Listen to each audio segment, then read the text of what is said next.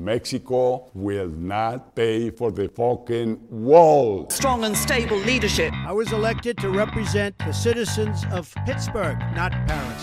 Hitler didn't even sink to using chemical weapons. Brexit means Brexit. We're thinking about building the wall as a solar wall. You talk shite, him. They're bringing drugs, they're bringing crime, they're rapists, and some, I assume, are good people. From this moment on, please do not ever call us a racist party. The Conservatives have no majority, no mandate, and no plan. Just who the hell do you think you people are? Put on a proper suit, do up your tie, and sing the national anthem. There isn't a magic money tree. Hello, and welcome to episode 18 of Everything Left. As always, I'm your host, Amy Walker, and this time I'm joined by Hannah Simpson. Hi, everybody. And Adi Anhang. Hello. Are people sick yet of hearing my voice? Probably, but you've all we got, so. It's a good no, point. I'm, I'm kidding. We love having you on, Addy. It's okay, my voice will change soon. Okay, so first story this week. The UK, we we done fucked ourselves with our government. The uh, the Conservatives and the DUP have reached an agreement. Theresa May has given one billion pounds of taxpayer money to stay in power. Is that the same taxpayer money that they didn't have enough to pay medical staff? Yeah, yeah, it's the um, it came from that magic money tree she said didn't exist. Wow, that magic money tree grew fast. I want Yeah. a magic money tree. Me too. Yeah, and and that is one of the points that has a lot of people pissed off about this deal. Is all throughout the campaign they were saying they're doing what they can for for public services and and hospital staff and police and all these kind of things, but they didn't have any money to just inject more into the system, and then she can find a billion pounds to give to a group that no one wants in power but give her enough votes that she gets to stay. Well, I mean, I think what links us together now in the UK and the uh, American government and Israel is that basically in all of these places, now the UK, I think it's the Conservative Party that's generally in power already, which is basically the same thing in Israel and basically the same thing in the US. And what they've now done is tied themselves to a bunch of reactionaries which is going to stop them from putting together any kind of consensus legislation moving forward. So that's the Republicans here with the Tea Party, and that's uh, Netanyahu's party with all of the religious people that he ties to. And it's the same exact thing. The Republicans, even the moderates, can't have a majority without the Tea Party. The Israelis in the Likud party can't have a majority without the religious right.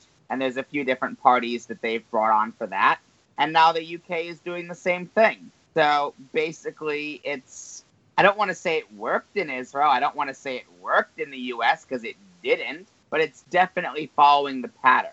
And it's the best way to ram down the throat of legislation that nobody actually likes because it's the only legislation you can actually ram down. So, Brexit, that's probably still coming down the pike.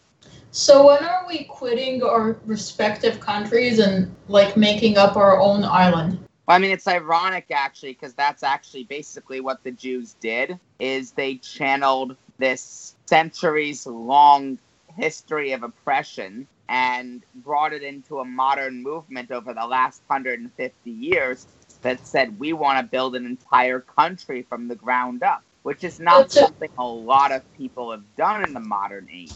But to be fair, we we wanted to do it for over 150 years. It's just that in the 20th, 19th century and 20th century, it started to catch up more steam due to the fact that people had modernized weapons that allowed better tactics to just get rid of Jews, be it in Russia or in Germany or in other parts of the world. Well, it was the weaponization. It was Theodor Herzl being a lawyer in Salzburg, Austria, where there's a plaque saying this. You know, I, he says, "I get it. I could never become a judge in this town. There is a, you know, glass ceiling, so to speak, for Jews. And it's the same thing for being a gay person, let alone a trans person in this century. So it gives me personally a lot of personal connect, or it gives me personally a lot of direct connection in that the anti-Semitism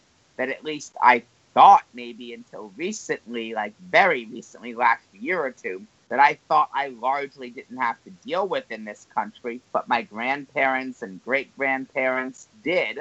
I didn't have to. I didn't feel it. So I grew up in this like everything's peachy to be a Jew, but I was queer and I was seeing that. And it says, okay, well, I don't take the whole Jewish thing for granted now because it wasn't always like this.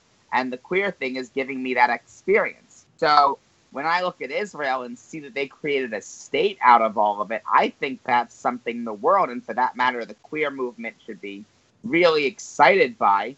And I think it's something that we should really learn a lot from in the UK as well, in terms of how to, you know, basically do what they need to do right now, which is take, you know, a British government, which is what Israel had until 1948, and adapt it to their actual needs.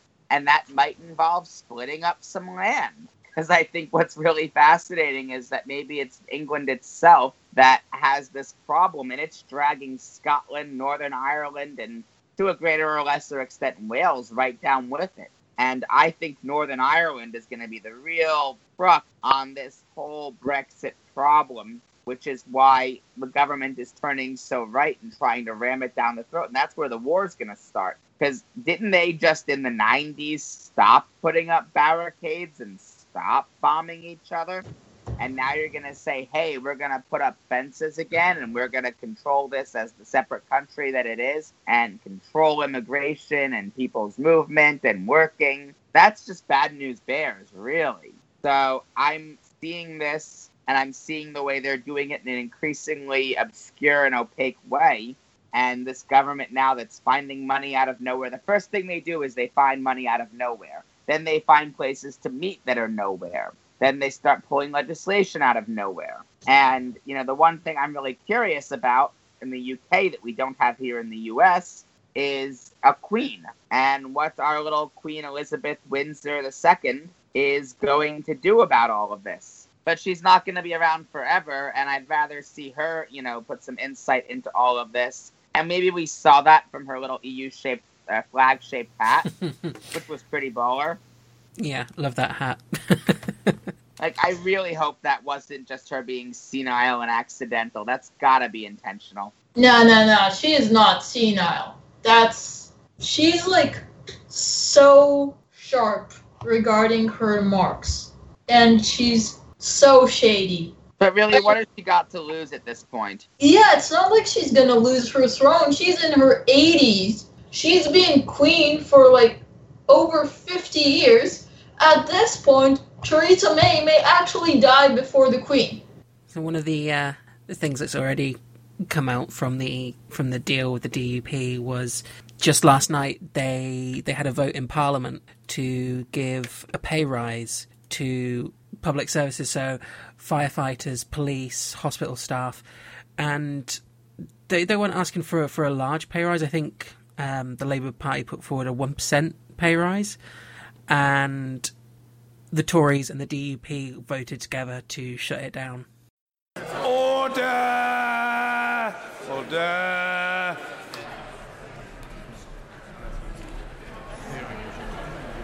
The ayes to the right, 309.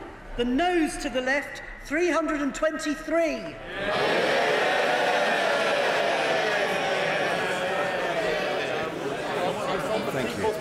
The ayes to the right, 309. The noes to the left, 323. So the noes have it, the noes have it. Unlock.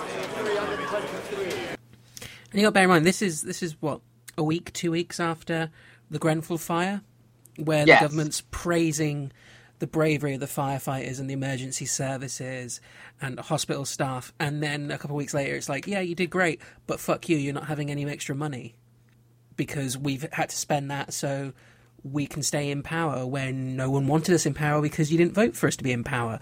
It's it's bullshit and the footage from from Parliament as well is is so anger inducing because they they're literally clapping and cheering when they found out that they shut down the pay rise. They're they're really happy with themselves, and it's disgusting.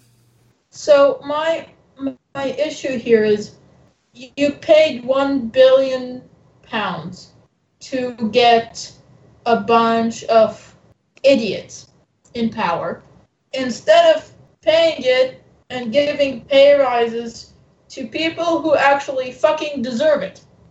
Because why? Because it wouldn't benefit them to do that. And that's the thing with the the That's Tory exactly government. Everything has to benefit them. People, because it benefits them. That's how my philosophy works.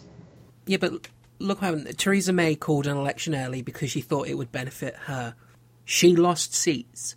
Her party was weakened, so she then goes and spends a billion pounds of taxpayer money in order to get those 10 extra seats so that she can remain in government. It's like it, That's no a one's benefited by million that. pounds per seat. Yeah, it's no one benefited from any of of the election. It's like yeah, the the Labour Party got more seats and got more votes and did so much better than we thought. Jeremy Corbyn is hugely more popular now, which is great. But when the end result is the Tories still in power, pissing money away to people they really shouldn't be, and and making the kind of deals they are and fucking people over, what what's the benefit of everything that's happened? Even even they themselves haven't benefited because the Conservatives are even more hated now than they were before. Oh gosh, welcome to Republicans. So that's just my, my little rant. as soon as I saw the result from the from the vote last night, I've just been raging inside. I would like to understand why people are stupid, but apparently no one can give me an answer. So I might stop asking, but that's gonna take some time. so Trump Care came in. Um, Hannah, you're going to know a lot more about this, being someone who's uh, living where Actually, this is. American. Yeah, you know, you- you're actually going to be experiencing some of this shit personally. So it seems hugely popular. You know, there, you know, lots of people turned out at the Capitol to congratulate the senators. Oh no, wait, that's it. They they protested and were literally dragged out of the building and out of wheelchairs and arrested. It made lovely footage. This morning, advocates uh, for people with uh, both intellectual and developmental disabilities staged a protest and uh, ceremonial die in over the Senate healthcare bill outside of the office of Majority Leader Mitch McConnell. Now, he, of course, wasn't there because why would he interact with actual Americans? Um, but there were people cops who dragged bodily uh, these protesters out. Uh, it got ugly, it got violent uh, to some degree, and uh, we want to show you uh, some both pictures but also videos of what happened. So first here is some of the chants that were going on. You see these people, at least 60 of them crammed into that little hallway.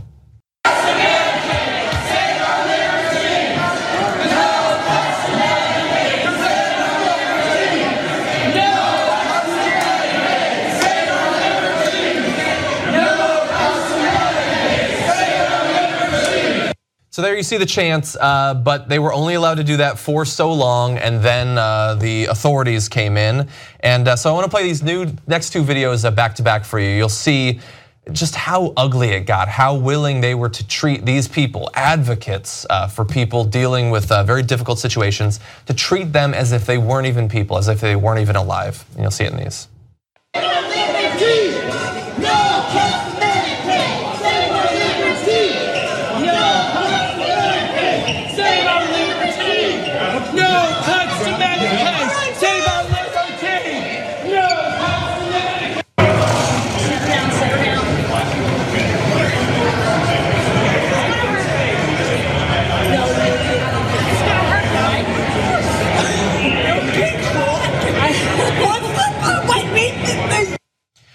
So in the first video, I mean, you see a guy being picked up and carried like he's like a sack of grain.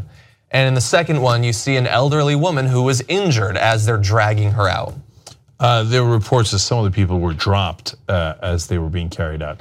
you know, if we have a hostage situation, we'll wait them out for a long, long time. Uh, but if you're a protester, we, you got to go. These, these, these are powerful people here. They can't be bothered. I mean, imagine if Senator McConnell came back to his office and you guys were still there. Yeah. Wow, egads, I, that would be tragic indeed. So it's a very Imagine if he'd have to see people who were angry about what he was trying to do. Yeah, it's a very effective protest. Uh, These are people who would be directly affected. They come in, and uh, and then you got to drag out people who are disabled uh, and and sick. Yeah, it's tough to look at, uh, and so I'm glad that they had the courage to go in there and do that. Of course, the most American thing you could do is protest. Yeah. uh, and uh, and I, if I was the cops, I get it. They're in a tough situation because they got to clear the people out. Clearing those folks out is really really difficult. On the other hand, maybe a little bit more patience uh, and Yeah. find a way to peacefully dissipate it over a longer period of time, admittedly. Yeah. Where more senators would be subjected to Americans. Those poor senators. Uh, one protester said, the government wants to kill me, which many people will, will see that and they'll think, oh, come on. But think about the consequences of the bill. I mean, we've broken down line by line basically what this thing will do. It will kill people. It will kill the exact sort of people that those advocates are working for. And so they are not overreacting. They, I would say that America is largely underreacting to how drastic uh, the, the changes that are included in this bill. Yeah, look, I, I don't want to get people all riled up in the wrong direction, and and and I know that every bill has consequences, and when we go to war, it has deadly consequences. This has deadly con- consequences, unfortunately. Uh, but at the same time, if you put your shoes in the in the, in the put yourself in the shoes of those people who are already sick, and there's things like a lifetime cap on insurance, or that uh, or a yearly cap that could be brought back because of this bill. And if you if your treatment would have you run out of your yearly cap in April or June, and then you you die without the treatment, it's understandable why they would want to go and protest and Yeah. say, no, no, you guys don't get it. This particular bill, for all of its other advantages and disadvantages, would literally kill me. It's not hugely popular. It's only popular with the five or ten people in the room who are actually writing it. The last time they put out the um, American Health Care Repair Act, or whatever it was called, the one that came out about a month ago, it was a disaster. And you know, leave it to Republicans to say, "Hey, we have a total disaster here." That's not good enough. We can make it an even bigger disaster. We can make it a total, total disaster. We can ruin the lives of people who didn't even realize they were vulnerable, not just the ones who already did. So, you know, the thing is that people don't realize that a lot of these insurance companies and the employer system we have in America are unfortunately obsolete for the time that we're living in. So, to give everybody an idea of kind of how this came about, many years ago, back after World War II, especially, and even before then to a certain extent, when the idea of health insurance was first being formed, the thought was okay, after World War II, everyone's going to come home, they're going to need jobs. So let's give them all of these great perks of getting a full time job and starting a career. So we're going to put health insurance in the hands of the employers of the country to do. And that was great at getting people to work at a time when when you worked, you worked for a company and you worked a living wage. You worked for years with the same people and the same organization and you grew through the ranks and all those things that were wonderful. And maybe that's how our grandparents and some of our parents formed their careers, but that's not how it works now because unfortunately the companies by and large have learned how to game the system. And it's not about hiring full time permanent employees and giving them benefits anymore. It's about hiring part time employees at the maximum number of hours possible to not have to give them benefits. So giving them 39 hour a week jobs instead of 40, or 35 instead of 36, depending on the company, five hours, depending on the company. That system doesn't work anymore. And unfortunately, because of the way it was structured, there are thousands of people in this country, probably millions, who are remaining in relationships because they have benefits through their partner, remaining in jobs they don't belong in, remaining in life situations that are not fulfilling or perhaps not even safe to them because without the health coverage, they won't be alive to suffer. And I'm reading all of these stories about people, especially in lower income communities, where they're simply not getting preventive care. And that's more expensive for everybody and it takes that emergency doctor's attention away from someone who actually needs it acutely.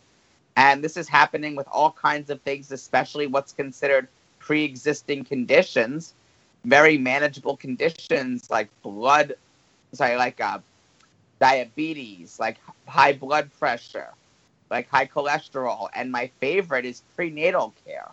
That apparently maternity care or you know to be inclusive any parent who gestates their child which could be a mother or a gestational father are being turned away and will be thrown off of insurance with under this plan. And that's disgusting i learned that if i move to the us and get what is being dubbed as trump care i will not be allowed to get it due to the fact that I have a pre-existing medical condition. I think most of us have a pre-existing medical condition. It's I think living counts as a pre-existing medical condition. Exactly. So, I mean, the interesting thing to me is that it would be so easy to sell single-payer healthcare to the American people at this juncture and Democrats don't want to do it. They're so focused on being evolutionary and, and not revolutionary. And don't get me wrong, the Affordable Care Act or quote unquote Obamacare is not perfect, but the things that it changed, the fact that people can go in and get things, and I am on Medicaid right now. I left medical school and I was getting insurance through my medical school. And now I'm unable to do that because I'm no longer a student there. And, you know, even the medical school, the group health insurance plan that it had, I found this hilarious. You know, it prohibited access to care for trans related services, specifically surgical services relating to trans care, and theoretically anything else as well. Although I was getting the hormones covered, but then again, my doctors never actually listed why I was taking them. Oh, why is Hannah taking estrogen. Oh, she has a hormone thing. That's all. That's what they'd say here in the US. And they're great about finding little loopholes around the system, but the time and the energy that you have to spend finding your loopholes, and that's under a system that by and large works, or at least under what preceded it. And yeah, so of course, a medical school where the school is supposedly teaching that trans care is medically necessary, their own insurance doesn't actually cover it. And that's how things are going to go back. Actually, just today, the state of New Jersey is voting to, and this is my home state, remove the ability of insurers to discriminate based on trans status when providing care for health insurance. Now, New York has already worked on this, and a number of other states have, I think about 10 or so so far are saying that all insurers must apply to the guidelines that this care is medically necessary. So we're just waiting to see how that comes about. Unfortunately, while it's going to be voted on by the state Senate today, I believe, the governor, still a Republican governor, is not likely to sign it. So then it becomes a question of whether or not they can do an override. And I think in this particular case, they might. I'm sorry, I'm a bit of, of in shock by your country. Can you provide your government with proper brains? Evidently not. I'm sure there are a few dead people who would be willing to contribute. And I'm sure there are a few living people who would be okay without brains because evidently they're not using them right now, specifically Trump. Yeah. Did you hear his reaction to Fox News when he talked about Comey? Oh my god. We're just so fatigued here talking about Trump. Apparently, I'm he sorry. used one of his own hotels this week to hold a 2020 re-election fundraiser. He's your president. I'm gonna have so much fun making fun of Americans now. You know, Israelis did it when George W. Bush got elected. Because at, le- at least George W. Bush knew he was kind of made, made fun of. And he had prior elected experience, although I have no idea still why Texas wanted him as governor. And Yeah, we'll he give him seemed like an, a human being. It's kind of amazing. I mean, like if he had the intelligence of a monkey, I'd say we put Donald Trump around a sea monkey. Did you guys see what Mike Pence has done recently as well? I haven't seen what did Mike Pence do. So yeah, it's Pride Month, and normally people in positions like president and vice president will do something to promote such events, whether it's going to prides themselves or at least talking about LGBT plus issues. Um, instead, Mike Pence went to support an anti-gay group called Focus on the Family. He went to one of their events and helped them push their traditional family values as they see it. Now, Mike Pence is well known as a proponent of conversion therapy, and Yeah. I think it's entirely consistent with the administration's stance right now that LGBTQ people simply don't exist. Wait, we don't? I'm still invisible? Evidently, Shit! That explains so much. there's really no excuse for it, but at the same time, it's entirely predictable and inconsistent behavior from this administration. Thank you for taking the time to join us for another episode. We'll be back again at the end of the week with another brand new episode, so keep your eyes open for that as we've dedicated a whole episode to one topic because it turned out it was too big to include in this show. If you'd enjoyed this episode, you can follow us on Twitter by going to at underscore everything left. You can also join our Facebook group by going to Everything Left Podcast. And you can subscribe to the show on all major podcast providers so that you never miss a new episode. So, thank you everyone for listening, and thank you, Hannah, and thank you, Addy, and we'll see you all next time. Bye.